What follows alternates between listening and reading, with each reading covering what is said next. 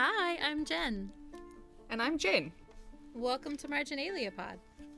We treat reading as a sacred practice and find meaning and connections through our favourite books. I would like to begin by acknowledging the Guringai and Darug people, traditional custodians of the land where I am recording today, and pay my respects to their elders, past, present, and emerging. I'd also like to acknowledge Mana Whenua of Te Awa Kairangi ki Tai, where I'm recording today. Hello. Hi, lovely. Oh, look at your beautiful teacup. Look at your beautiful face. It's all happening. I wonder who gave me this beautiful teacup. Could it have been you? it might have been. I have excellent taste, especially in teacups and friends. it's true. It's very true. How are you? I'm good. I'm currently drinking a Dr. Pepper, so I feel extremely happy with myself. Did you go to Costco? I did not, but I dragged my husband to IKEA and he was very gracious about it. And then I took him to Starbucks afterward and we felt real American. It was cool. I tried to go to Starbucks the other day actually, and the queue was massive, so I did not stick around. The only reason I went, I think, was because they're putting one in my local shopping center and it has been like probably 15 years since there's been one in my local shopping center. Like we had a bunch and then it sort of collapsed. And There were like mm. 10 left in the country and now there are like more and more popping up. But I saw that it was going in and I was like, that's interesting. And then my first thought was, how late will they be open? Because that's the that's the thing. If they're open till six, then like whatever, I could go to any cafe. But if they're open till like eight or nine, The they're gonna spot. get me. Yeah. Mm. Yeah, Nice. It's exciting. Um, did anything spark joy for you this week? Well, I went to the Taylor Swift Eras Tour concert film last night with my friend Meredith at 6 pm. A sold out performance at the Embassy Theatre in Wellington, which is delightful. Um, it was so fun. It was so hmm. fun. I've really noticed this year that people just like I've been to you know Harry Styles, been to this co- thing, been to the Barbie screenings. Hmm. People just want to dress up, and I think specifically women just want to dress up, go with their mates, have a fun time in a space that feels safe, that is predominantly female, where they hmm. don't have to pretend, they don't have to feel awkward about it. They can just unapologetically love what they want to love, and it is such a good vibe. And I am here for it. I'm here for this vibe, and we should keep doing it. Keep doing it. Cringe culture is dead. I am cringe, but I am free. Yeah, it was so fun. Like That genuinely really joyful. Yeah. Like all of the people standing up and like bouncing around and singing along, and your you did the little um the, Story. What are they called? The stories on Instagram. I was just like, that looks so good, and I was So- so happy for you. everyone was sitting down and like singing along, sure, whatever. And it was really nice actually because you can chat with your friends. It's not like a movie, so you don't have to mm. be quiet. Like you could chat with your mates and whatever. And you know, the sound was great, singing along to all the songs. And then we got to the 1989 era, and that's when everyone started getting up and dancing. Like especially the younger girls, like they were getting up, getting in the aisles, having a good vibe, and then they sat down again after that. So it wasn't like the whole time, but it was just such a nice, nice vibe. Like everyone was just so happy. I love that. It feels like, you know, the world is a terrible place, but we have pockets of joy. Go find the pockets of joy and live in them. Climb into them. Yeah. I love that. What sparked joy for you this week? Okay, so my husband loves panel shows. I've spoken about this before, and I just do not like. They're okay, but Australian panel shows, yes, I get the references. Love that. British panel shows, I don't really care enough about British news. Sorry to everybody in the UK who may or may not listen. Uh, but like, I just don't absorb enough to get the jokes. Mm-hmm. So I'm like, you have to find something I can watch too that's funny. So finally I gave up and I'm like, I'm getting Dropout TV. And he's like, not another streaming service. And I was like, well, you can't do anything about it because I'm going to buy it for you. And I did it as a gift membership. And on on the gift message I wrote suck on this because I'm a really nice wife. and um so it made him laugh and then he was he like begrudgingly installed it on his devices and then he spent the entire week watching it and I was like, "Yes." So I would recommend to anybody who wants to laugh at people being ridiculous to watch Dropout TV because it's panel shows. It's very funny. It's very queer and queer friendly, and it has been a delight. And um, it's it's terrible to try to explain how funny it is, but I promise it is very funny. Aw, cute. So it just it was joyful to do something for my husband and also to do it in like a bit of a mean way, which is kind of a running bit for us. that you're mean. Mean out of love. I'm only mean when I'm doing nice things. I'll be like, "You have to eat the sandwich that I made for you. Don't even argue." like I can't I can't be mean when I need to be because when I'm when I need to be mean, I'm just like I will destroy him because I am a destroyer of worlds. I see, I see, I see. Yeah, but yeah, so that was good. I would um, it's been nice to have things to laugh about, like pockets of joy for sure. Hmm, love that. Yeah, that should be the whole vibe going forward. I say vibe too much. Anyway, that's fine. Well, Hey, let's live with the vibes. We're vibe-based life forms. very excited. We've got a new season, obviously, season 12. We're reading The Raven King by Maggie Stiefvater, the last one in the Ra- Raven cycle. So we will be concluding our journey with these wonderful books this season. So, um, so this week we're reading the chapters of the prologue through to chapter six through the theme of foresight. Did you have a story in the theme of foresight? I do. I do. Um, so I went and looked up foresight because I wanted to make sure that my references were good. Um, and I mean, basically, it's from the early 14th century. It's like insight obtained beforehand, and it's also like prudence or caution. And um, I really, I think this is really interesting. So like, it compares. You can compare it with the German Vorsicht, which is like attention, caution, cautiousness. Um, and it makes me laugh because in IKEA there are these tiny wine glasses that are called Vorsicht, which are like miniature. They're like, be careful, only have a little bit to drink. Um, so 80 bill wine glasses. I just think they're cute. That's why I have them. Um, but yeah, so like if we accept that foresight is insight that we've obtained beforehand, then like in the mm-hmm. text this week, we can talk about how it's the ladies of 300 Foxway are wading around in an ocean of time and they're feeling the way that events like I don't know, hit their mental legs, so to speak. But in real life, like what does it mean to have insight that you've obtained beforehand? I mean, is it mm-hmm. through experience or is it like like the unconscious pattern matching, which I've heard some people describe as thin slicing, and that's something that really responded with me. Was not knowing why you knew something would happen, but knowing that something would happen. So I'm going to talk about the worst foresight I could ever remember having, which is the lead up to the 2016 US presidential election. Yay! Yeah. So at that time, the whole year, I was like just trying to keep a brave face. I remember writing in my notebook in like mid July that it was really hard to keep up co- hope because I knew that in my bones we weren't going to get a Clinton presidency the following January. Like I just knew that it wasn't going to happen. And I was watching, like everybody was predicting she would do well, and I was just thinking, man, I really hope I'm wrong. Man, I really hope this is, you know, this is going to bear out. And this was before we had a global pandemic, which was like the proving ground for world leaders everywhere. But even then, I was like, I cannot imagine a less qualified candidate than 45. Um, and so, yeah, so I was, and like, look, I was watching all of this unfold from the really privileged position of an expat. Like, I was and am safe. I live in a country that doesn't really have a gun problem. We've got free health care. Like, my kids are safe. It's left leaning compared to the US.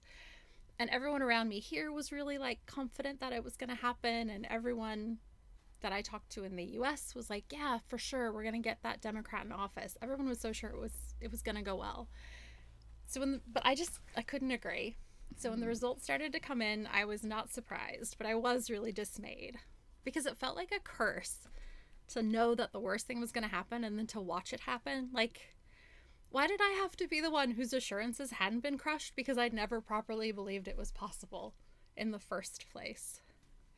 Um, and I don't know why I couldn't really believe it. I mean, there was every reason to believe that it was going to be good. Like, polls were great for a really long time. But maybe because I grew up in the US in a red area of a blue state. Um, maybe because I know how hard it is to exist as a person who isn't a straight, white, wealthy male. Maybe I was like reading the room. Maybe I'm just spooky. I don't know. And look, there's a tendency to rewrite history to be like, oh, I knew that would happen. So I actually did go back and look in my journals because I wanted to see if the way I remembered it was accurate.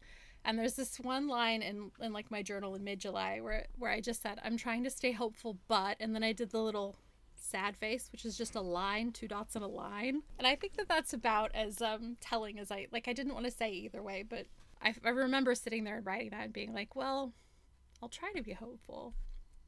I want to think about this type of foresight that I have as protective. And like I'm a naturally optimistic person, so maybe knowing when things are about to get bad, this is a way for me to like, I don't know, gird my loins or whatever. But it doesn't feel protective when I'm so miserable about the prospect of being right. Like where is the joy and satisfaction in being right when it's only when I'm right about things that are terrible, you know? Hmm. Yeah. So I don't know. I wish I had foresight in things that were good. I wish I could predict things are going to work out for the better, but I just don't. I seem to always know when things will be bad. And it seems really like annoying that I can't believe. I want to believe. I really do. Um, so yeah, I do experience foresight, but only in a pessimistic way, and it's a total bummer, and I do not recommend it. Zero stars. Aw. I like the read that it's protective though. That's like you only need to know when it's bad because that's when you need to take steps to like protect yourself, right? Or to try and circumvent something or whatever. So when it's good, you don't need warning about that. You don't need foresight about good things. Yeah, I think I'm more likely to like wrestle things into being good. I'll be like, "Oh no, we had a car accident, but that's fine because we were running late anyway." Now we can call and be like, "We're running late because we had a car accident and no one's hurt." How great is that? Like, I will find the silver lining mm. for every cloud. But it's like when I know things are going to be bad and then they are and I'm just like, "Oh, I can't even be smug about this." like it's it's very frustrating for me. I really like to be right. No. Yeah.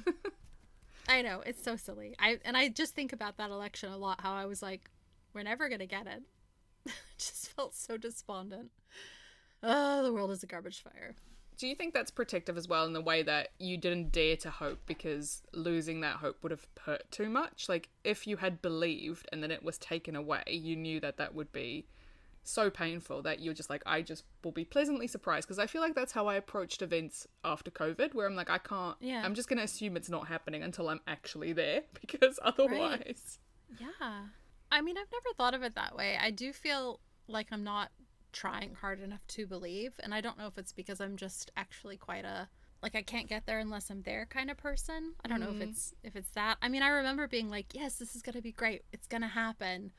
But like I was more psych- psyching myself up to belong to this group of people who were 100% fully focused on the outcome happening that they mm. wanted. And I was like, I really want to get there too. Like I was trying to fake it till I made it. Yeah. I don't know if I am going to be like this my whole life or if this is just the biggest example I have. But I hope that I can be more, I don't know, more of a believer maybe. Yeah. But then I've never gotten into a cult, so that's probably good. Maybe this is saving me. Good marker. A good marker for sure. I just can't really buy it. All right, I'll do our chapter summaries because I feel like Thanks. you've set us good for a good discussion. So, in this Yay. section, Gansey is aware of his impending death, and the women of 300 Foxway, minus Blue, and plus Artemis gather to discuss the impending future of Gansey and everyone. Ronan pulls someone important from his dreams, which causes Cabeswater to catch its breath. Then Blue gets suspended from school, and Noah admits to Blue he's decaying, but says it's no time for him to go yet, which is very moving. It is very moving. So like all of this all of the foresight in this section. The first line of the book is Richard Gansey III had forgotten how many times he'd been told he was destined for greatness, right? Hmm. Like that's foresight as a birthright. Yeah, yeah, yeah, yeah. And like he was a king, you know, he's got all this this weight on him. It's the same with Blue, how she was always told that, you know, she was gonna kill her first love, like her true love, right? Yeah. So she always has this hanging over her. I think there's so much about Gansey's impending death that informs the section and the foresight of that, like because it's been predicted, right? It's been foreseen. Yeah. Like Gansey understands, and we know now that he's understood all along that this is the year that he dies the I love this description from the woman at 300 Foxway where they just say on page 5, you know, they decide to finally assess his impending doom, the disintegration of their lives as they knew them and who and what those things had to do with each other. Like I love this connection between it's Gansey's death that has led to their lives being upturned and now they need to actually interrogate that and Yeah. yeah. I love the visual of the tree that they make too. The way that they're they're le- they're like looking through their life as memory and then looking forward as clairvoyance and like trying to sort out the present by looking backward and looking forward. It's a really beautiful like visual illustration of how they're working through all their And- knowledge. Beautiful illustration of connection as well, right? What connects them to each other, the connection between Artemis and Gwenllian and like it's just such a strong image. The roots, the trunk, the branches, the bit that's rotten, um, the bit that's growing, the bit that's growing away from them, which we know is blue, but they don't want to Yeah. think about it. And this ability they have to like divine the future as a means of foresight, right? It allows them to make decisions the way they slip through time, can see through time, have a different Yeah. understanding of time. But there's still so much they don't know. And so your foresight can only take you so far. Yeah, and also like knowing doesn't mean you have the ability to change anything. Maura, Mm. make, Maura makes that point with Orla when she says, "I would not pretend to imagine I have any power to stop Gansey from searching Virginia for his own grave." Like she's really clear about how they're just getting information here. They can't actually do anything about it. Every time there's a suggestion of action, they're all kind of like, "Well, we really can't, can we?" Yeah. And there's also something about, you know, the use of the church watch as a method for foresight. And they've got so many things. You know, they've got the tarot, they've got the scrying mm. bowl. All of it is laid out for us in this section. But, you know, Maura says on page nine, the church watch doesn't apply to us when Jimi asks if someone's going to die. And then Orla points out it does apply to Blue. And Maura says there's no guarantee of safety. There are fates worse than death. Like, just because she didn't appear on the church watch doesn't mean that something terrible won't happen to her, right? So, Yeah. again, foresight only takes you so far, and it doesn't, like you said, doesn't let you intervene. Yeah, absolutely. It's giving me um Strange New Worlds vibes. Mm. Like Captain Pike knowing his fate, but still like having to choose to go forward and like do his best now. Oh, yeah. Knowing the future, hey, it's quite a scary thing. And Noah, like, he knows it's not his time to go because he's trapped in this loop. yeah. Oh, yeah. Can we talk a little bit about Noah and the way that he finally accepts or finally is willing to show Blue what's really happening to him? Hmm. I find that so touching that Blue is really she's really horrified by the thing that Noah has become, but she decides I will call it Noah until it doesn't want to be called Noah anymore. Like she's like whatever you are, you are still my friend and I will still love you. What a kindness and what love from her, I thought. Like, it just really showed the connection she has to him and how she's just willing to hold this space for him. It's Yeah. beautiful. And she's always going to mourn him. Like, she's the one who's most willing to just hold him in this horrible situation that he's in, I think. Yeah, and I think they're connected and I think they're more connected in some way now because at the beginning he was just with the boys all the time, but now he's only ever around Blue because she's the battery. She's the only thing that really can connect him to the world of the living, which means that everything goes through her, right? Yeah. And Gwenllian makes that point when she's like, oh, you feel so alive because you're trapped between two mirrors. Ha ha ha ha. And Blue's like, oh, I thought he was just having a fun time. Yeah. she's mad at Gwenllian for like pointing it out. I kind of both love and hate Gwenllian, and I think that that means that the character is doing the job right in the text. Like, I love that she is the one who kicks over the rocks and is like, look at all the creepy, wiggly stuff here. But I also hate it. Like, just stop kicking over the rocks. They're fine, covered in moss. Just leave them, you know? yeah. She's a disruptor for sure. Yeah, I thought it was interesting that Maura described her, or that she was described in the text as being half as powerful as Blue, but twice as difficult. Mm. I was like, she's way more than twice as difficult as Blue. Blue's very accommodating. Gwenllian's a mess. I also love that Blue has the observation that people think that she talks and she's so annoying and she acts out the way she does because she's been like trapped asleep for hundreds of years. And she's like, Yeah. mm, I think she's just always been like this. I did sort of privately enjoy the fact that Artemis is clearly terrified of her. I'm, I'm- that's a that's an appropriate response. You locked her to sleep and keep a demon at bay for 600 years. Like you should be running, my friend. Hide in a pantry. Do what you need to do. Like you deserve whatever she gives you. like I love that he's described as having really sad eyes that, you know, he's seen too much of the he's seen the world and he's decided it's too much. I'm like, yeah, man, I feel like that some days. That is a fair feeling. I also want to hide in the pantry. hiding in the pantry is a viable thing. I will say that. What do you think is of foresight as a predictor of behavior? Because I thought, you know, we've get these moments where Blue is sort of anticipating how Noah's going to behave, and also Adam anticipates Ronan in a way. Like Ronan's not present in that mm. chapter between Gansey and Adam, but he, you know, Adam has these observations where he's like, he doesn't know why Gansey would believe that Ronan would be anywhere near here. Has never displayed any kind of behavior that would suggest he would come to this class, and like Yeah. he says on page 17 if ronan had been here he would have said everywhere is a crime scene like he's anticipating and then you know when Gansey's like well he's he says oh i thought it was a rhetorical question because he has the foresight to know that Adam, Yeah. like that ronan just isn't present was never Yeah, going to be present yeah. Yeah, I think that's really interesting. That's a good way of, of looking at it. Like, is knowing that someone wouldn't be there, but what they would say and do is a bit of foresight. It's like being able to plug them in in a way. It kind of mirrors what the women of 300 Foxway are doing, right? Hmm. Yeah. Like anticipating. Yeah, just having that awareness. Like it's like pattern recognition, right? It's predicting what will happen. It's knowledge obtained beforehand. So like, yeah, I think that that is foresight because it's just using the applied knowledge of all of the things that Ronan has ever said and done up to that point and being able to mm. make a call on what he would say or do. I do think that that is very accurate to Ronan, but I think Adam messes up a little bit here with with Gansey because he's like he knows what he wants for Ronan and he knows how Gansey gets things and I'm like no this is literally the first time Gansey has ever been shady about something. Like this is proving you right in the worst way but like this is not a pattern for Gansey. Yeah and it's not a pattern for Gansey's family either because the prologue is at pains to yeah. say they never ask. They just do unto others and hope that it's done onto them. That beautiful line about reaching into the night dark water and hoping for a sword. I also think this when you talk about you know knowledge pre- gained to inform behavior i think like adam and ronan they both think they have the foresight to save gansey like ronan mm-hmm. thinks because he knows about the wasps and he's trying to dream him epipens and stuff so he's like okay i'm gonna dream him a skin a skin of mm. armor and that'll protect him and then adam's like i'm gonna find glendower and then that'll solve all our problems like they, they're trying to use this knowledge they yeah. have to inform the future they're the magicians that's what they want to do they want to change the pattern of of what has been shown, right? They believe mm. that they mm. can change what they know to come true. I, I think it's just interesting that everybody in this section feels like they're running out of time. Like we're yeah. getting that over and over. And this is the like this is the death knell of the book, right? Well, I mean not death knell. It's like the tolling bell of the book.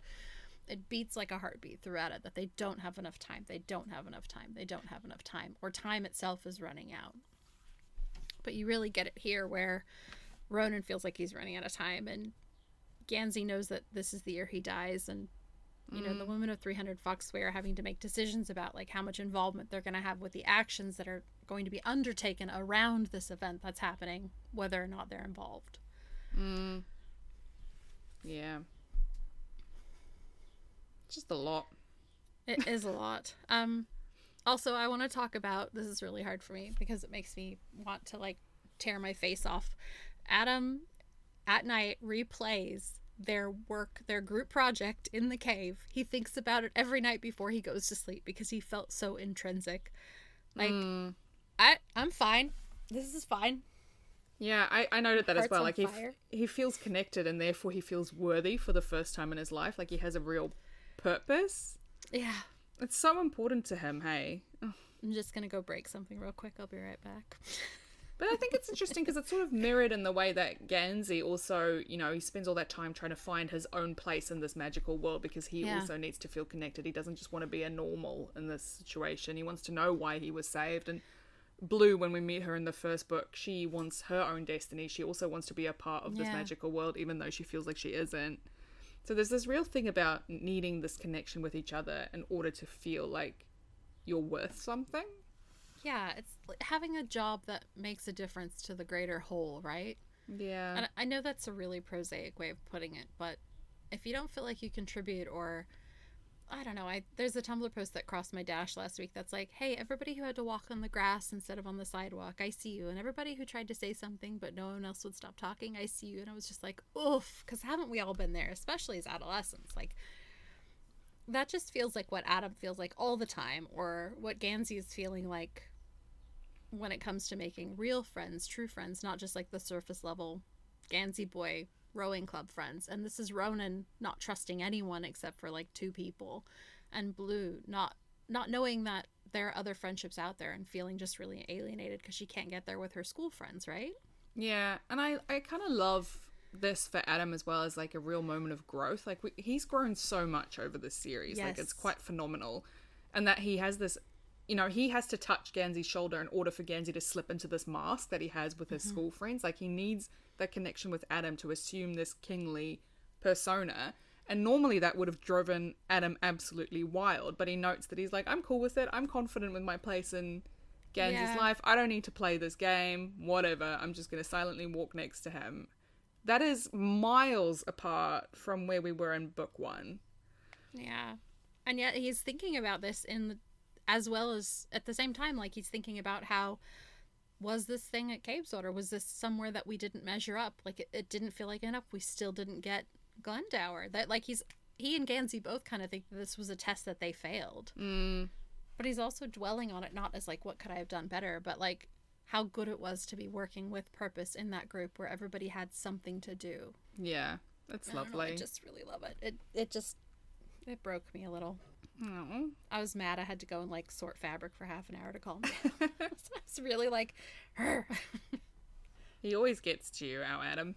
he's uh he's one of my blorbos, I think. I just want to protect him, and also I really want to shake him. So I think I feel like I definitely relate to him because that's the characters that I really relate to are not the ones that I admire right off the bat. The ones that I can like see a lot of myself in, and I'm like, I have that fault, and I don't like it in me, so I'm not gonna like you. So hmm. that's where I've been with Adam for a lot of this. But like watching him grow has been, especially in conversation with you, Jen. Like watching this happen as we've watched Adam develop into a different person to like growing toward a healthier person. I don't know. It's been something really special. And it's hard for him. I think that's something we really recognize. Yeah. Like he is doing hard things. Like he fights his internal instincts a lot of the time. Like even him and Gansey in this situation where they're like, Gansey's like, I don't want to fight. I don't want to fight.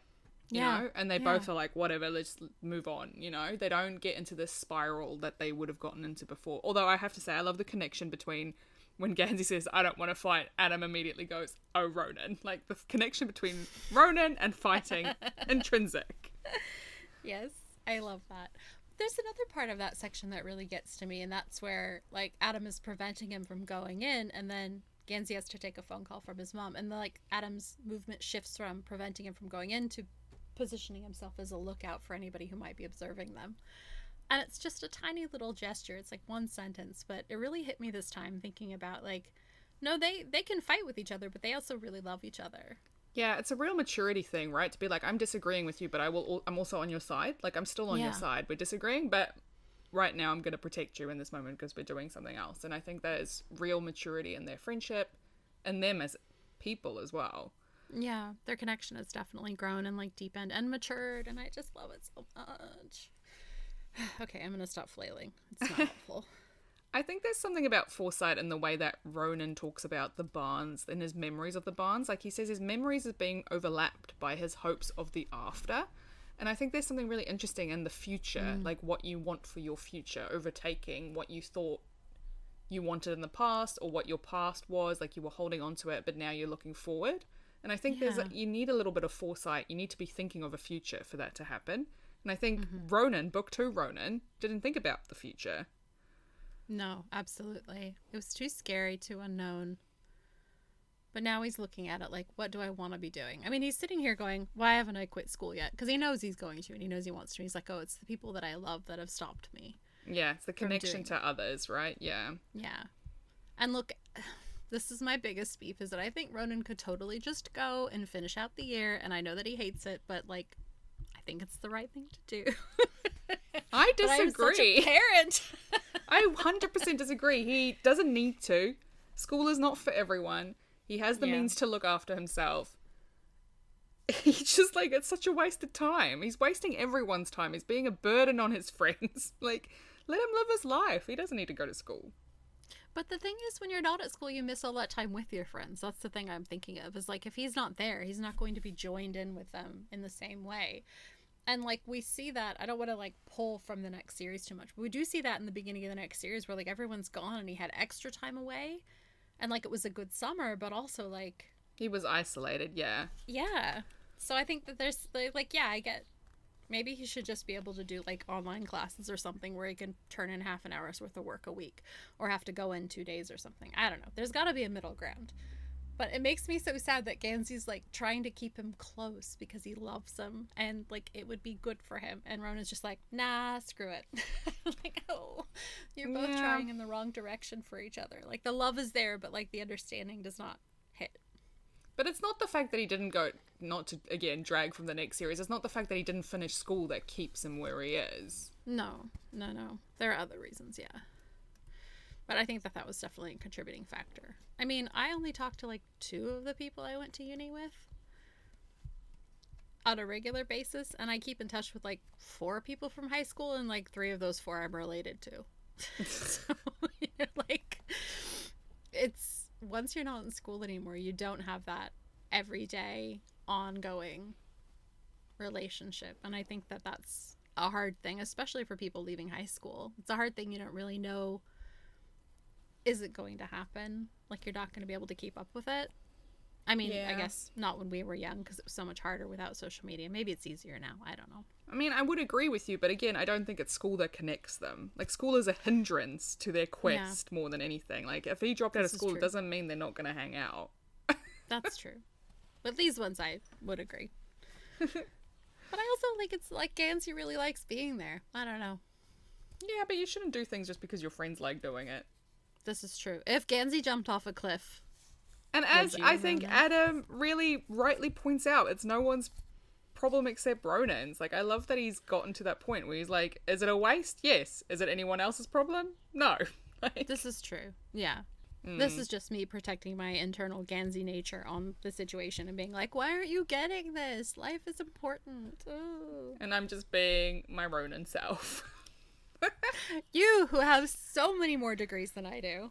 Yeah, but that's simply because it's easy for me. if I had to make an effort, if I was like basically some sort of god in human form, I don't think I would be bothering. I'm not convinced you're not an eldritch being, but we can I, that. I would also be committing eco terrorism. I can 100% guarantee that. Oh man, that would be fun. I would not enjoy having all of those secrets though, so please don't tell me if you ever can because I am a very sweaty, nervous, law abiding citizen. Uh, Captain Compliance, like I call my friend Sophie. You can also be Captain Compliance. I super am. And I've stolen her water prefect gig because it makes me happy to boss drunk people around. It's quite handy to have a friend like that, to be fair. It really makes the hangover less severe. It's a service. It's great. Someone's got to do it. Exactly. Who doesn't love being bossy? Occasionally. I really love that line on page six where they said they were so close to the situation it was difficult to tell whether they were whether or not they were the situation. Like I love when you're so connected to something, it kind of makes it hard to see the forest for the trees. You know, you're just like Yeah. so into it, and then you don't know if you are the problem. Yeah, I get you. Yeah, it's um yeah, my my husband has a a phrase for this, which is you you can't touch your elbow with your hand on the same arm, you know? Like you Yeah. can't get there. You're just too close to it. Um and he uses it when like someone is inside of a situation and can't see the perspective from the outside. Mm, mm, smart. But I think this is really true here. Like they're definitely hand and elbow adjacent, this group of women. And it's because of their connection to the kids and also their connection to time and the ley line. I think that's just as much of it as anything. Like Cabeswater remains a mystery to them. The demonic presence under the ley line remains a mystery to them. They've never been able to like wholly parse it out. So they're trying to work around this lack of information, which I think is um it's it's really hard to connect things together when you don't have all of the info, for sure. An information gap, as they call it in my line of work. We have an information gap that needs to be noted. I love that. I'm jotting that down in my uh, executive notebook for use in the future. I think that's all I had for.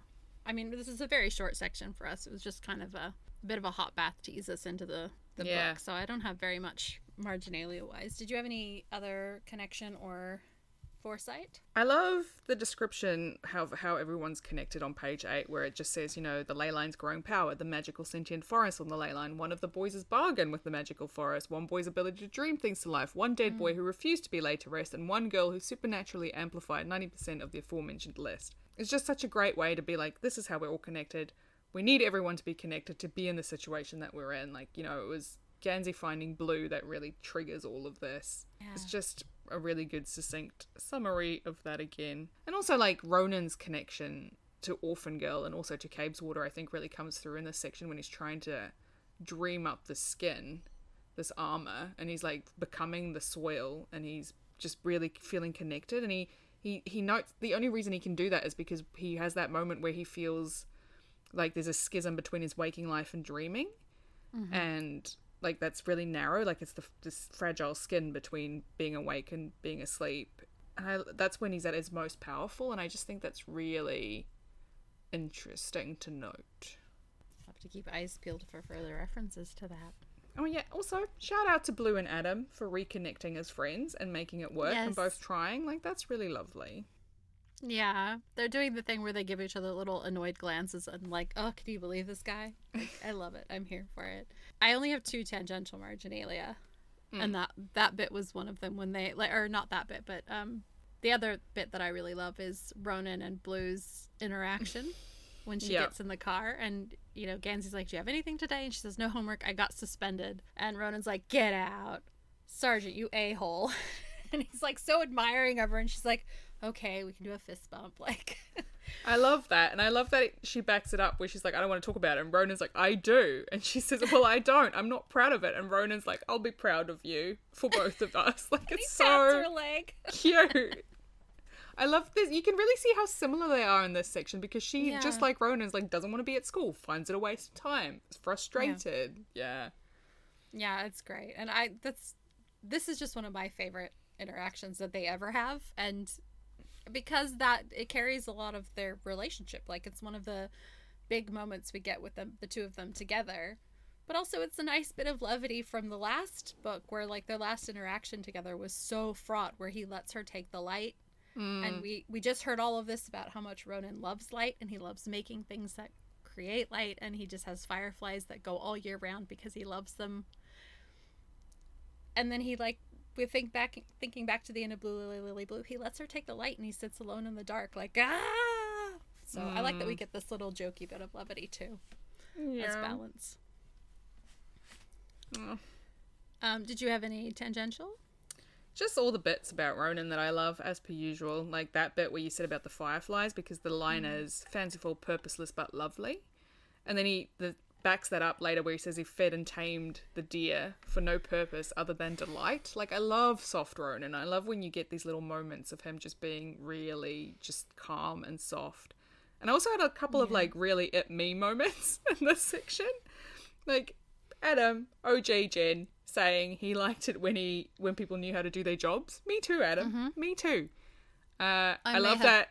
Oh yeah, wrote lol next to that because i thought of you I love that he's described as don't know how I missed the wind off the glacier because I'm pretty sure that I've been described like that as well. So I see that. And then where he says like, "Where's Parrish?" and a place too far away to hike to in a day. Like, yeah, cool, love that.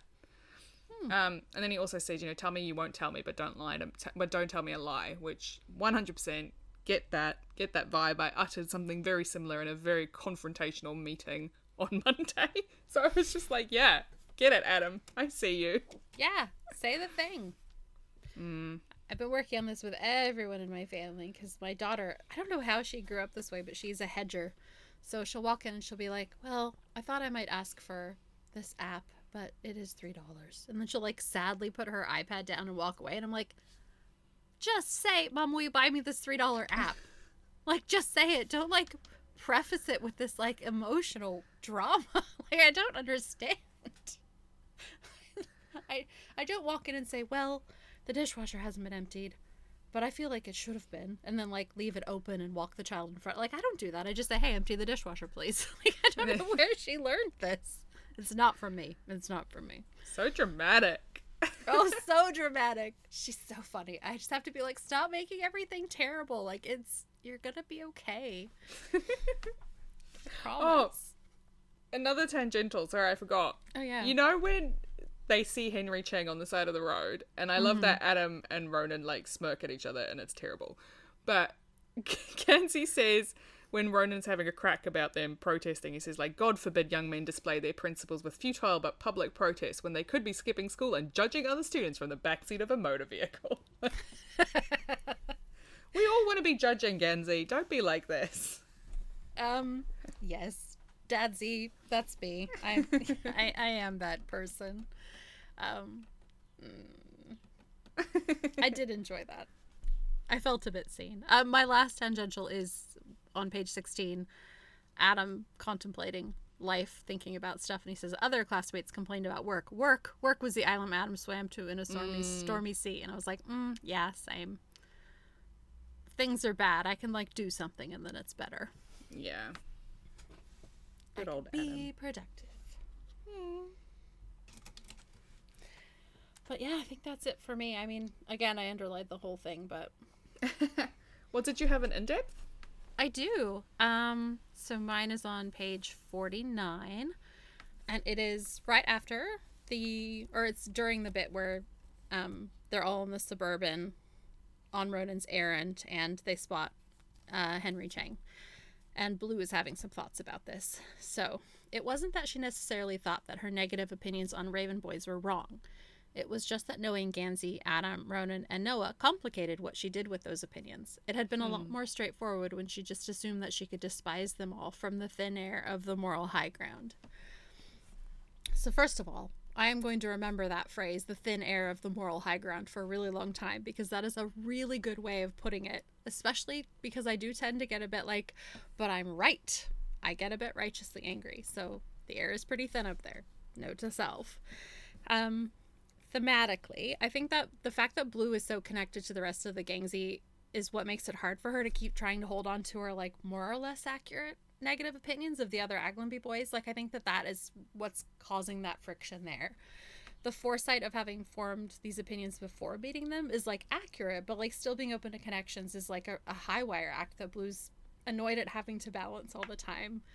Um, so she doesn't just get to stride around being ignorant. She has to constantly be like, yes, Aglionby boys are terrible, except for my four, who are only sometimes terrible, you know? Mm-hmm.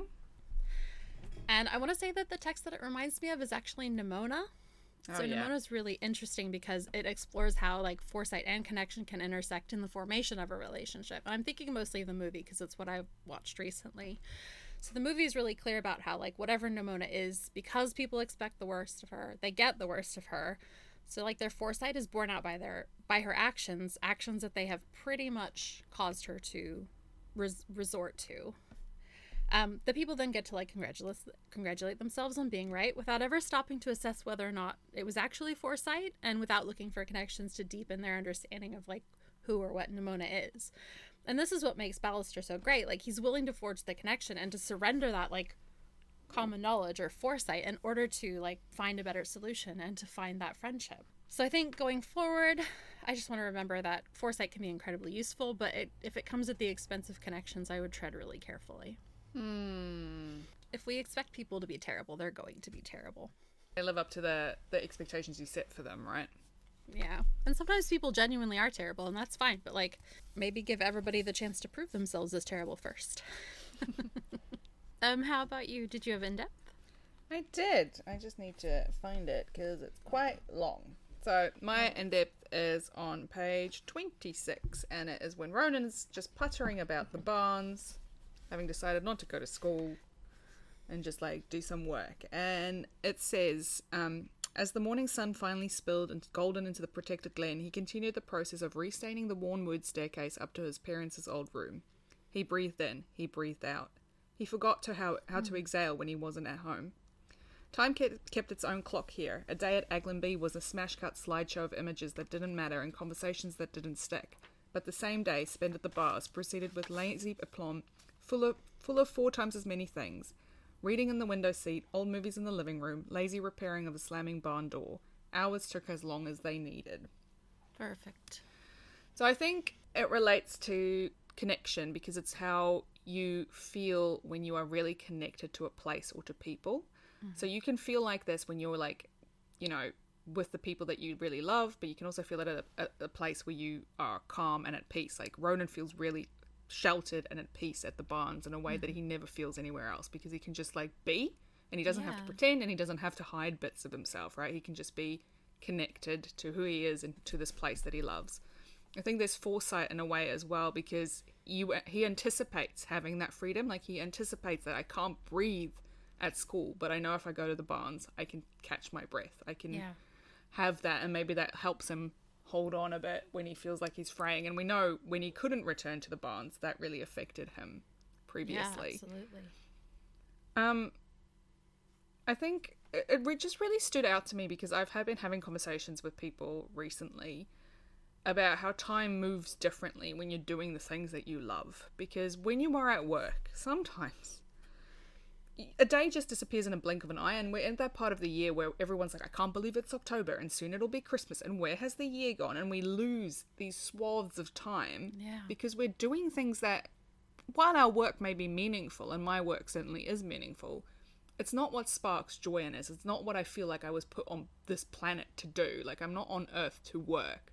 I want to read my books in the sun. I want to write my novels. I want to like enjoy the things that I enjoy and go for walks and do all these things. And sometimes I have these Saturdays where I just spend all day lying in the sun reading a book and an hour feels like a lifetime. Yeah. And it makes me think of when I was a kid and your school holidays would just stretch out and stretch out and stretch out, and four weeks felt like forever.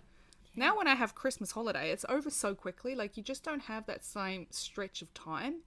And I think it's because as adults, we have all these responsibilities and all these things that we feel we have to do, all the tasks, and it's not.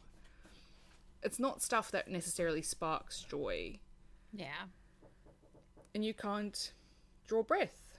So, yeah, when you have those moments where you can, it just feels good. I like that Ron has somewhere, one place that he can just go to like breathe in and breathe out. what I think we should do going forward is just find those moments where you can really just take a breath, allow yourself to feel time not as a something that you're racing, but something that you have been given to enjoy and to just like bask in. Because it is a finite resource. We're not here forever. And I want Yeah. to not rush through things and I want to be able to draw my breath. So, yeah. I love that. And to breathe out as well. Have you ever tried breathing in and then breathing in and then breathing in and then breathing in? Like this is my friend uh, Bethany, her husband Troy. That's his hiccup cure. So I do this regularly when I have hiccups, and mm. it's hard and it's uncomfortable. So I can just imagine the relief of like finally exhaling, like bottom of your lungs out that Ronan is feeling. Yeah. I love that. Thank you. Well, who do you want to spotlight? I want to spotlight Noah, my little decaying baby. He showed his true self, and it is not a human thing. And Blue was able to love him unconditionally anyway, and I'm having a lot of feelings about it. I love that Noah is so close to Blue, and I love that Noah really badly wants to be a person, and I, I love that Noah doesn't really know how anymore, but he still tries. Very proud of him for continuing to try, but also for being honest about what's happening to him and who he is. Yeah. How about you? Who would you like to spotlight? the other side of the coin. I want to spotlight Blue. I think mm. She is doing him such a kindness here, and she's such a kind person. Like she's not nice, but she's kind. She always tries Yeah. to do the right thing by the people that she loves, right? And she's trying to be there for him and support him. But also, she's just you know she's going through it still. She's having her own struggles. She's just been suspended from school. Like that didn't just happen. Like she's frustrated. And I just wanted to acknowledge her for that frustration, which is legit. You know, it's okay. Your anger is justified. You don't need to apologize for it. We're in the grocery store or in the shops and there's like a baby fussing, sometimes I'll just say, It's tough to be little. Aw. And I feel like Blue is at that point right now, but maybe not little, but like it's tough to be 17. It's tough to be a kid. It's tough to be a teenager on the cusp of something life changingly awful. yeah. Um, do you have any homework for our readers? First week back? Do I have homework? Uh, not really. I did just read a book called Pet by Catherine T- Ch- Chidgey, I think is her name. Um, she's a Kiwi author. It's really interesting. It's like sort of split between 2014 and 1984, so it's like really 80s, really Kiwi, but it's sort of like really sinister in a way. Like there's just this real undercurrent of like yuckiness, and you, it's teenagers, kind of like Heathersy, you know, 13 year olds, and then things just go terribly wrong. Really a manipulative adult character, and yeah, it was really it was a really good read. Like I read it in two days, and I've been in a bit of a reading slump, so you know when you pick something up and you just kind of chug through it. So Yeah. yeah, I would recommend that. Awesome. What about you? Uh, my homework for our readers this week is the podcast Classy with um, Jonathan Menjivar, which is a really interesting podcast about class podcast about class mobility. It's also about like his experience growing up, probably like working class, lower middle class, and the way that he sort of like s- switched and moved through class, but also like he talks to uh, Jarvis Cocker, which I texted you about very excitedly, and it was such a good episode. And he also talks to like somebody who went to Parsons, but like decided that not having access to like her own culture was more of the problem, so it came back and started a label focused on clothes that were like more part of her culture and just various things. Like the episode titles are great too. Like one of them is "Am I a class hole?" and that one made me laugh because I constantly worry about that all the time. Like as somebody who has also shifted classes as I've grown, I always joke that I like married into a better class, but I totally did. So like it's just really thought provoking and really lovely and really easy to listen to. It's not um it's not too taxing. It's just really good. You moved up. You moved up. You married up. You did that thing where you moved classes. I did. I married up. Oh, I married a Gansey. That's what I did. Cute.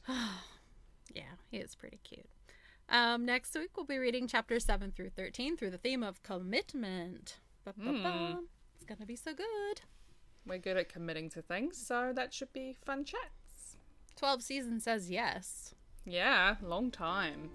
All right. Well, I will see you next week. Thank you so much, Jen. See you next week. Bye. Thank you for joining us today. Marginalia Pod is written, edited, and produced by us, Gen D and Gen V. We'd love to hear from you. Send an email to hello at marginaliapod.com, check out our Instagram, or maybe dash off a quick review. You can also subscribe so you never miss an episode. Our music is by Scott Buckley, and the logo artwork is by Laura Cato. You can find detailed show notes for each episode and much more at our website www.marginaliapod.com. Special thanks to all the people in our various communities whose love and care sustains us. Without your support, we would be very sad little critters. We appreciate you. And to you, our wonderful listeners, thanks again for being here. We love spending this time with you.